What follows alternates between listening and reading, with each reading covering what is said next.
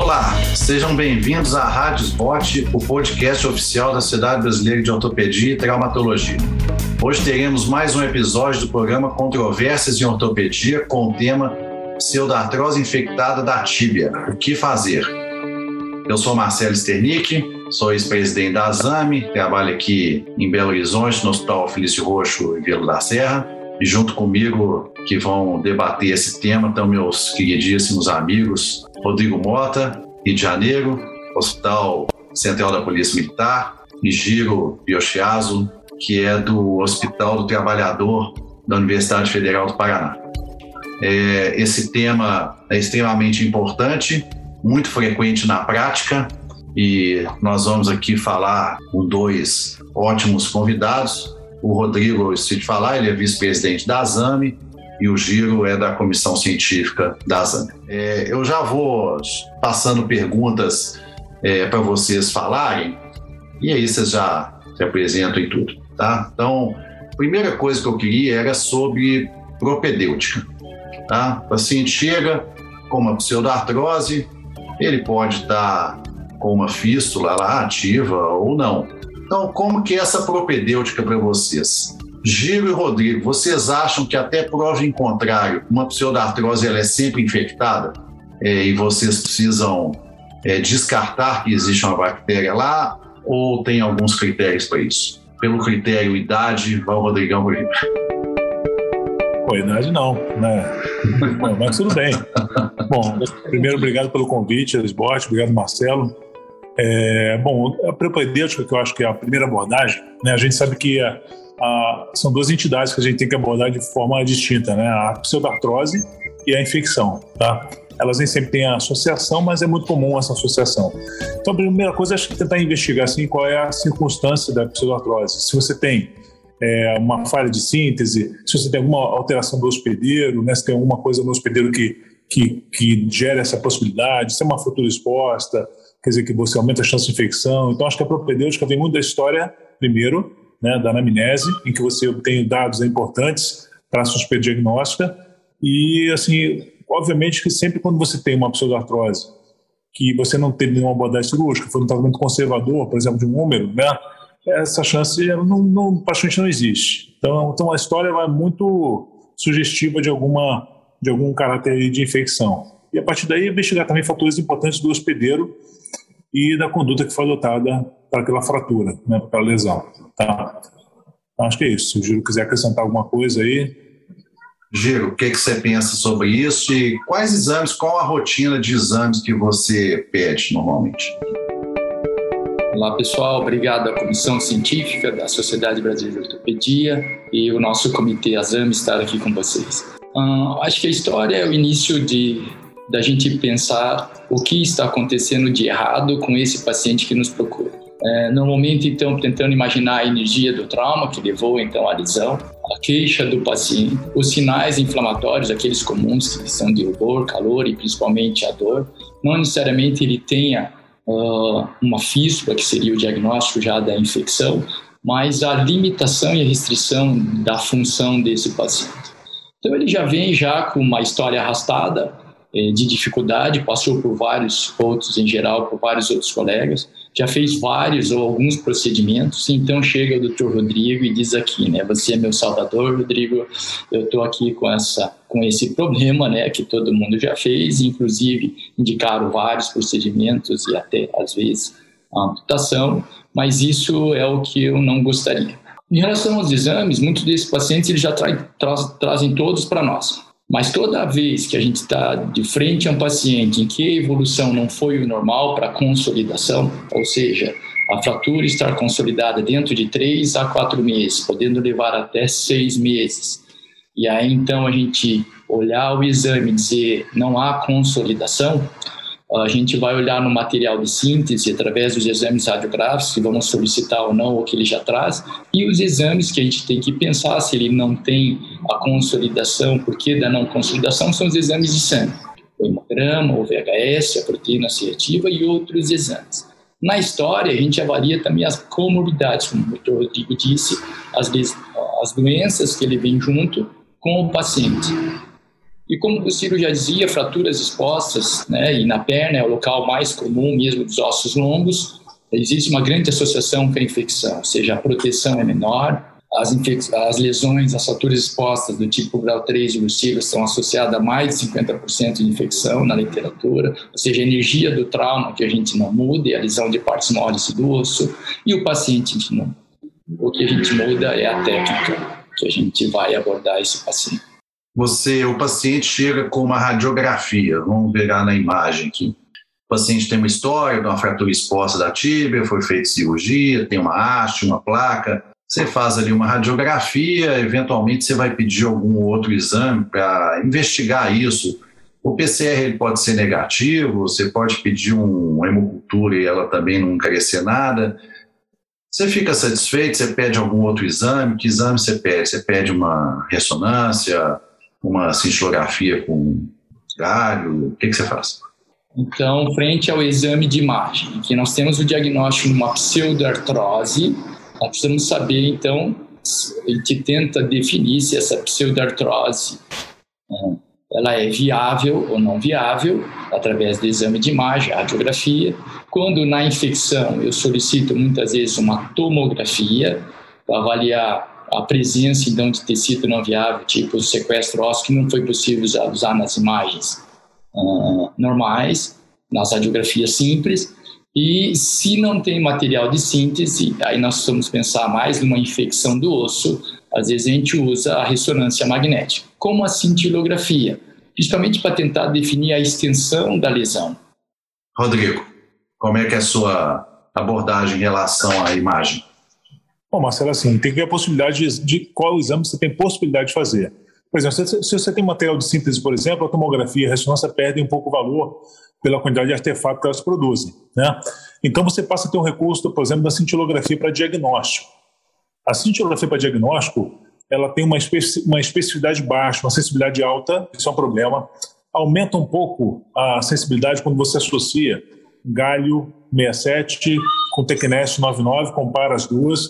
Isso é um, é um, tá, é um, tá até um artigo da Ana Lúcia, né, que falou, falou sobre a associação das duas cingeografias ou usa cingeografia com leucócito marcado para fazer o diagnóstico. Então, pra, vamos botar assim, para diagnóstico, eu acho que o, o, você tem uma ressonância, quando você tem material de síntese, é, ajuda muito, até em termos de planejamento cirúrgico, você sabe exatamente quanto você vai ressecar de osso, não fica só seguindo pelo sinal de páprica, né, que você usa na, nas ressecções, e você também tem, no, no termo diagnóstico, a, a associação das cintilografias. A título também de planejamento, a radiografia, como o Giro falou, né, uma, uma radiografia, avaliar deformidades, avaliar a anatomia do osso, como é que você vai planejar para fixação, é um critério.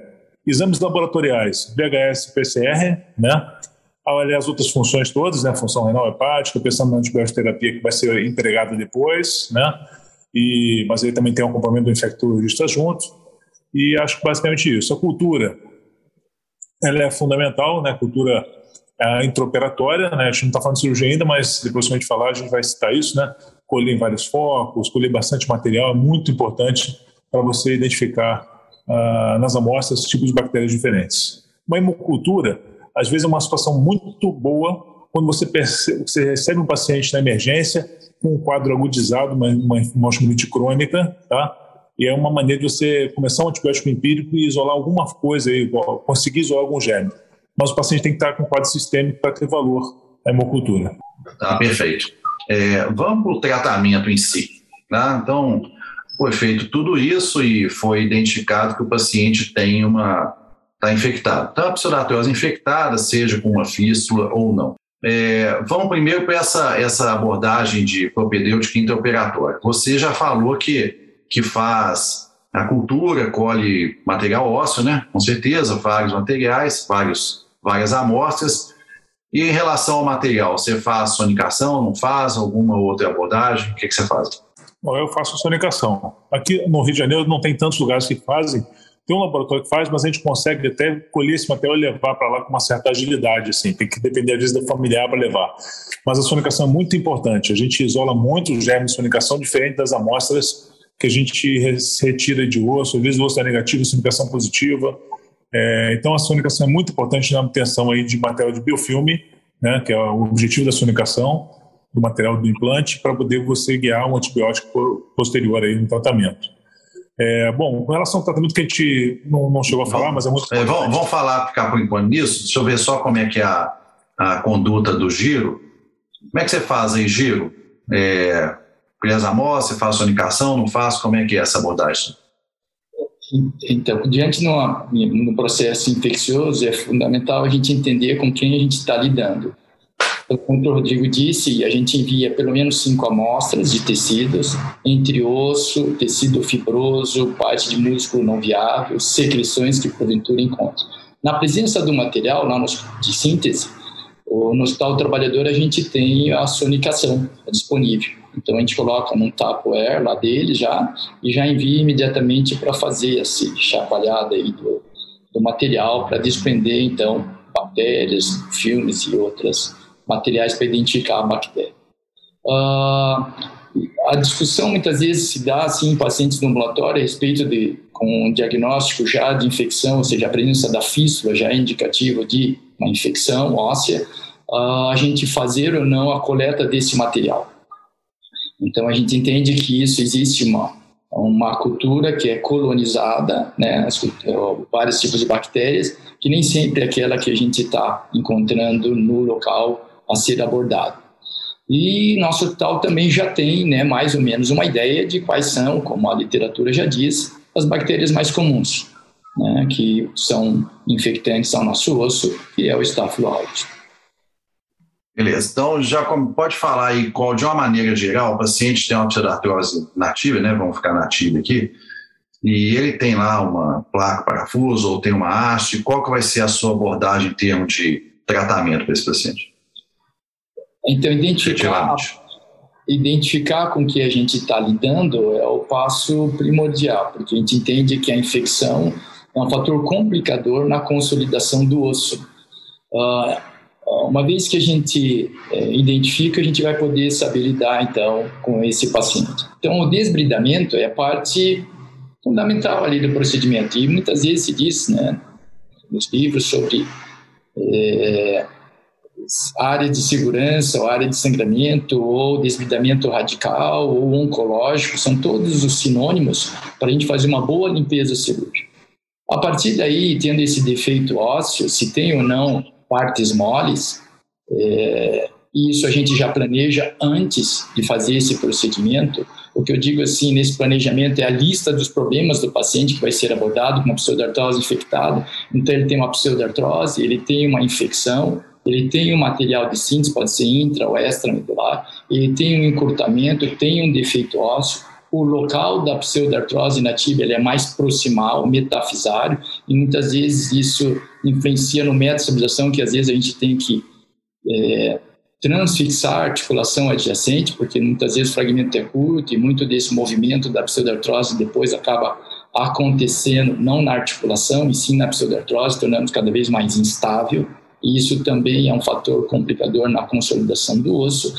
E aí nós vamos abordar então esse paciente com essa lista de problemas. O que nós vamos resolver primeiro? Vai resolver tudo junto ou nós vamos poder pensando aí no conforto do paciente, pensando nele eletivo, corrigindo todos as, uh, os problemas que ele tem nutricionais, de vitamina D, diabetes, infecção urinária, outros uh, focos, doenças autoimunes assim por diante. E aí nós vamos retirar tudo e, em geral, a gente acaba se na presença de um defeito ósseo preenchendo com algo que vai levar alguma coisa contra a bactéria. Isso, em geral, a gente usa o cimento ósseo, tá certo? O polimetilmetafilato, para preencher esse defeito de forma provisória e estabilizamos, em geral, com um fixador externo, mas nós também temos, naqueles casos com hastes, que não tem defeitos ósseos, usando espaçadores com cimento e hastes. E tempo depois, identificado antibiótico endovenoso, antibiótico local, a gente vai planejar a sequência do tratamento. Paciente que tinha uma haste intermedular prévia, você faz a fresagem do canal ou não? E você sempre faz a osteotomia da fibra ou não? Uh, então, se ele tem a, a frisagem é a limpeza que a gente tem que fazer, né? A gente fez a frisagem, pô, trocou a haste. Quando nós vamos fazer e, e, e vai pôr esse espaçador ou vai ou não fazer a osteotomia da fibra? Eu tenho por indicação e como regra, é a presença ou não do encurtamento. Tá? Se ele tem um encurtamento até 2 centímetros e a gente não vai fazer a correção dele, eu faço a ostomia da fibra. Se ele não tem defeito ósseo, nem sempre é possível. Se ele tem um defeito ósseo maior, aí a gente vai fazer o transporte ósseo. Beleza. Rodrigo, o que, que você acha de tudo que foi falado? Nossa, eu tenho uma abordagem muito semelhante. Assim, eu acho que primeiro ponto que a gente tem que lembrar é o seguinte: existe uma classificação de, das osteomielites, né, de, de CERN. Essa questão de CERN deve ser utilizada assim, de alguma forma para você decidir. O espectro é muito grande de lesões. Você pode ter uma lesão uma pós-máscara medular, o canal, uma infecção medular grande. Você pode ter uma, uma fratura exposta, onde o foco da fratura teve uma desvascularização e infectou. Então você tem uma gama muito grande de lesões que a gente tem que tentar separar para definir, definir a conduta. Assim, via de regra, via de regra, por exemplo, se eu tenho uma, uma fratura que eu determine que eu tenho que fazer uma ressecção regional, né, ressecar um segmento, né, eu tenho uma abordagem muito parecida com, com, com o giro, né, que é você ressecar, colocar um fixador externo, tentar fazer primeiro uma cirurgia para a infecção. Se você até, por, por algum motivo, já vai preparar para um transporte, uma coisa desse tipo, né, já botar um fixador definitivo, é, definitivo não, mas que vai ser usado para, o tratamento da, do gap ósseo, aí trocar luva, fazer uma cirurgia muito parecida com uma cirurgia realmente oncológica, que é o, é o caráter que a gente tenta empregar nessas cirurgias de osteomielite. Né? Troca luva, troca campo, troca todo o material e tenta fazer uma cirurgia um pouco mais, menos contaminada, né? Eu evito fazer osteotomia de transporte ao mesmo tempo, eu procuro tentar fazer uma coisa que não leve contaminação para áreas onde eu estou tentando fazer um tratamento mais curativo nessa lesão, né? Então, assim, essa é a minha abordagem. Uso, uso bastante também o cimento ósseo, né? Com antibiótico, é, por, assim, por manter um espaçador, porque eu não vou, de repente, fazer com a, a conduta de transporte no primeiro momento. Então, acho que é um bom emprego, assim, como espaçador. Apesar de entender que, muitas vezes, o antibiótico é impróprio para o tratamento daquela lesão, né? Também entendo que o antibiótico, o espaçador, ele faz biofilme também. Né? Então, a gente tem que ter tem que ter isso na cabeça, né, para poder exatamente empregar algum tratamento logo em seguida, né? Como é que eu vou tratar isso aí? Esse, esse cimento daqui a pouco ele faz biofilme. Esse cimento não está com antibiótico próprio, é um pouco estranho. Então, de uma, de, uma, de uma maneira geral, qual antibiótico você usa no cimento e quanto tempo que você deixa? Bom, os, os, os cimentos, na verdade, que tem, que os, os, eh, os antibióticos que não são termoláveis, né, são os aminoglicosídeos, a gentamicina, né, é, a tobramicina, que já vem alguns kits já prontos, né? ou a associação com vancomicina. Né? São os que a gente utiliza, é, uma, quatro, por exemplo, vancomicina, a gente usa quatro ampolas de vancomicina para cada dose de antibiótico. É, se bem que a gente, quando a gente tem um fixador como suporte, a gente não tem o objetivo de manter a estabilidade do cimento, como o pessoal da prótese tem, né? Que eles têm que botar, obviamente, tem que botar um, um número certinho de antibiótico para você não perder capacidade é, de ocupação de espaço, de resistência do cimento. Nossa, só espaçador. Então eu mantenho isso. Normalmente são tobramicina, vanco, são dois que pegam no positivo, e a gentamicina para H negativo. É uma outra técnica que a gente usa bastante, eu utilizo bastante, que é o transporte sobre pseudomembrana, que alguns chamam de masculino moderno, né? que faz o transporte depois de colocar o cimento e fazer formar a pseudomembrana. Você perguntou o tempo de antibiótico. Né? O tempo de antibiótico para a formação da pseudomembrana é um, com relação à infecção é outro. Se o paciente tem bom comportamento, tanto laboratorial quanto clínico, eu tento manter esse cimento com antibiótico uns dois meses, para tentar formar uma pseudomembrana, oito semanas. Tá? Eu sei que isso é de osso para osso, né? até tem um trabalho do Masquelê, do Benguia, que eles falam sobre o tempo é, do cimento versus formação de pseudomembrana. Para húmero, para fêmur, para tíbia, são diferentes. Mas eu tento também viabilizar um tratamento num tempo razoável para o paciente, para também não ter lisipina, não perder algum tipo de fixação. Então, mantém dois meses, a não ser que esteja criando alguma deteriorização clínica laboratorial, que aí eu tiro o cimento que ele está formando biofilme, está formando como, como corpo estranho. Aí na retirada do cimento que você faz a osteotomia. Ah, exatamente, eu faço osteotomia. Giro, é isso também? Você faz a osteotomia no segundo tempo? É, você deixa o cimento só esses 15 dias ou você também faz a formação da pseudomembrana? Como que você faz? Então, a gente usa uma combinação dos antibióticos nesses, no cimento, podemos usar substitutos, outro, outros biomateriais também juntos. E às vezes, quando a gente acha que está que a limpeza foi boa, é um cisto, ele é localizado, a gente pode até usar um enxerto ósseo até com cimento mesmo. Mas quando a gente usa o cimento, o cimento, o antibiótico, quando a gente usa o antibiótico, a gente procura sempre agregar mais um antibiótico, não um só. E o tempo que a gente usa, como o Rodrigo falou, é em torno aí de seis semanas a oito semanas, o antibiótico no máximo, porque depois ele cria esse biofilme.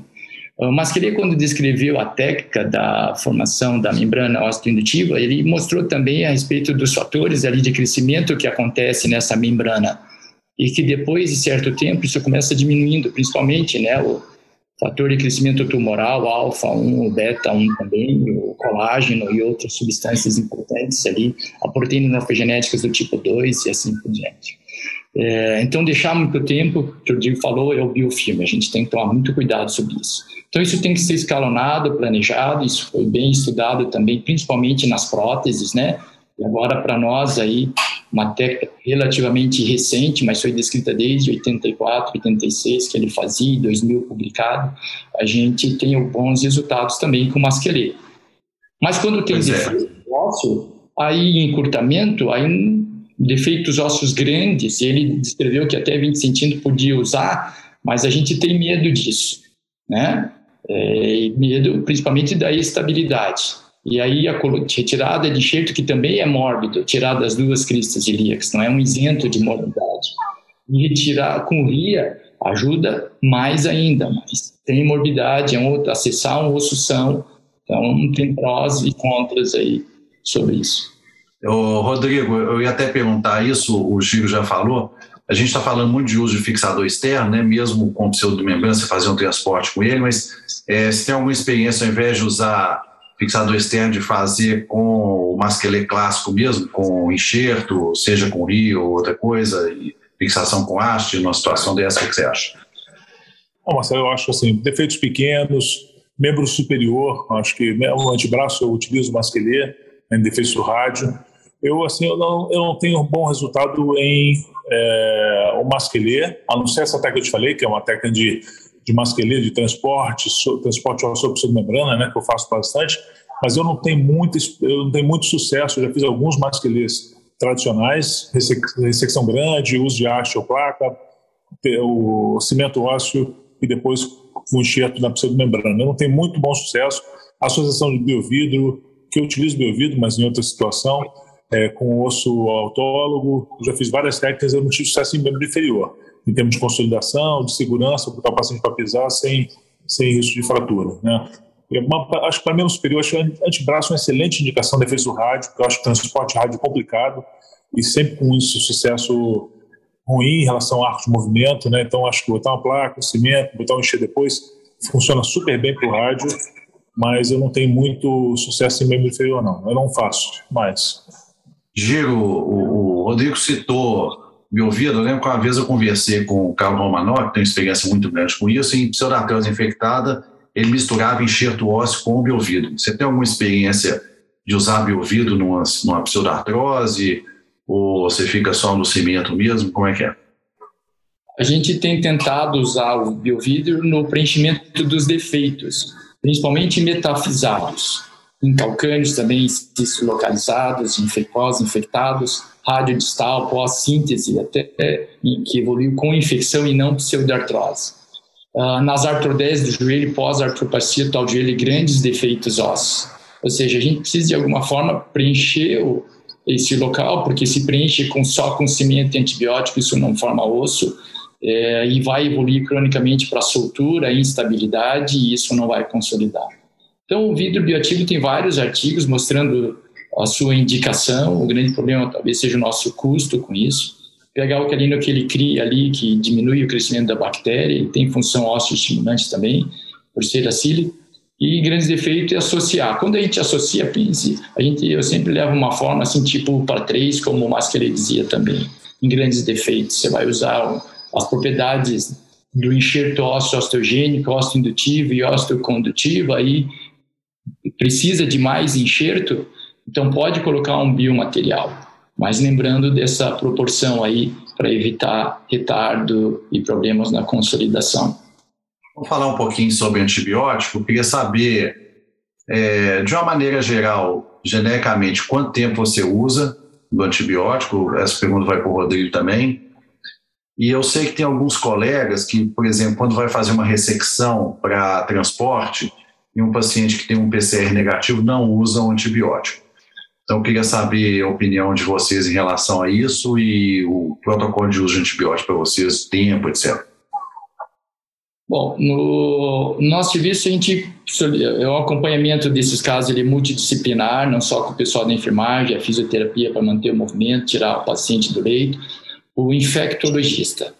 O infectologista, na opinião, é aquele que vai fazer a dosagem dessa, desses medicamentos com segurança, porque o antibiótico mata a bactéria, mas também, infelizmente, mata o paciente também. Uh, já tivemos alguns casos muito graves com os em altas doses. Mas, em termos gerais, como o Staphylococcus é o mais comum é, do nosso meio, nas infecções, a gente usa dois antibióticos. A gente usa um antibiótico pra, específico para eles, pode ser desde cefalosporinas de primeira geração, as hoje muito utilizada, as oxacilinas. Uh, a gente usa também a rifampicina. Um pouquinho difícil para encontrar na saúde, mas a gente usa. Tempo, em geral, ele fala em seis meses da gente utilizar o antibiótico. O Bactin também funciona muito bem. O problema são as dosagens de efeitos colaterais que a gente vê associado à rifampicina, é o protocolo que a gente usa aqui. E sempre que possível, que eu posso, eu utilizo, apesar de não ter diferença nos estudos, o home care. Aí estamos falando do paciente, óbvio que a gente atende na cidade positivo, lá no Hospital da Cruz Vermelha, a gente solicita o home care para esses pacientes para usar nas seis semanas. Como nas osteomielites, o tempo que a gente retira, ah, o paciente está bem, o paciente não tem queixa, consolidou o osso ou ele está indo muito bem, não tem sinais inflamatórios, dor, calor, dor, assim, de função boa, e o, PH, o VHS, o mais sensível, e o PCR negativo. O que eu vejo, assim, com PCR negativo, ele é um fator para eu tentar pensar em já retirar o antibiótico. É isso que a gente utiliza, mas não sou eu, o infecto, que vai dizer. Então a gente precisa implementar especialista. E em algumas situações a gente precisa também do microcirurgião. Então precisa ter tecido que leva esse antibiótico, ou uma circulação que leva o antibiótico ali ao osso, você quiser ter pele, ter músculo, retalho, assim por diante. No fixador externo, muitas vezes a gente não fica usando, porque a gente leva tudo. Então aí, eu digo, mostrou grandes vantagens de utilizar. Mas no paciente de idade, isso, para mim, não funciona muito bem o fixador externo. Sempre penso em algo um pouquinho mais confortável para ele. Rodrigo. Bom, Marcelo, assim, é, em relação a, ao, só para terminar aquele assunto que a gente não tinha falado, é, é, as pessoas acham que a gente só tem como solução fixador externo. Não tem muita solução boa, né? A gente tem infecções intermedulares que a gente pode tratar com trisulfato, tem alguns, uma, algumas marcas disponíveis, né, de trisulfato que a gente mistura com antibiótico e usa no canal intermedular.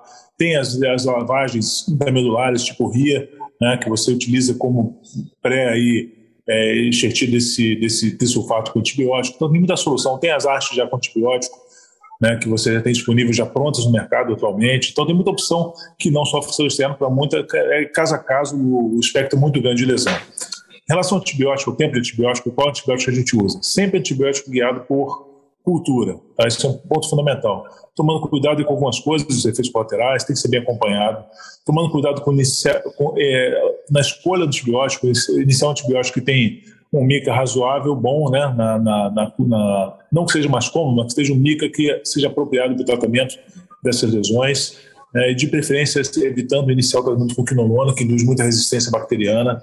Então, tem alguns, alguns nuances que a gente discute, né, e é claro que isso é coordenado pela infectologia, mas a gente discute com a infectologia para ter um antibiótico mica bom, que tenha boa penetração óssea, efeitos colaterais que a gente possa rastrear né, e que sejam compatíveis com o paciente. Por exemplo, se tiver um diabético e você tem que evitar as drogas que são nefrotóxicas, ototóxicas também a maioria junto.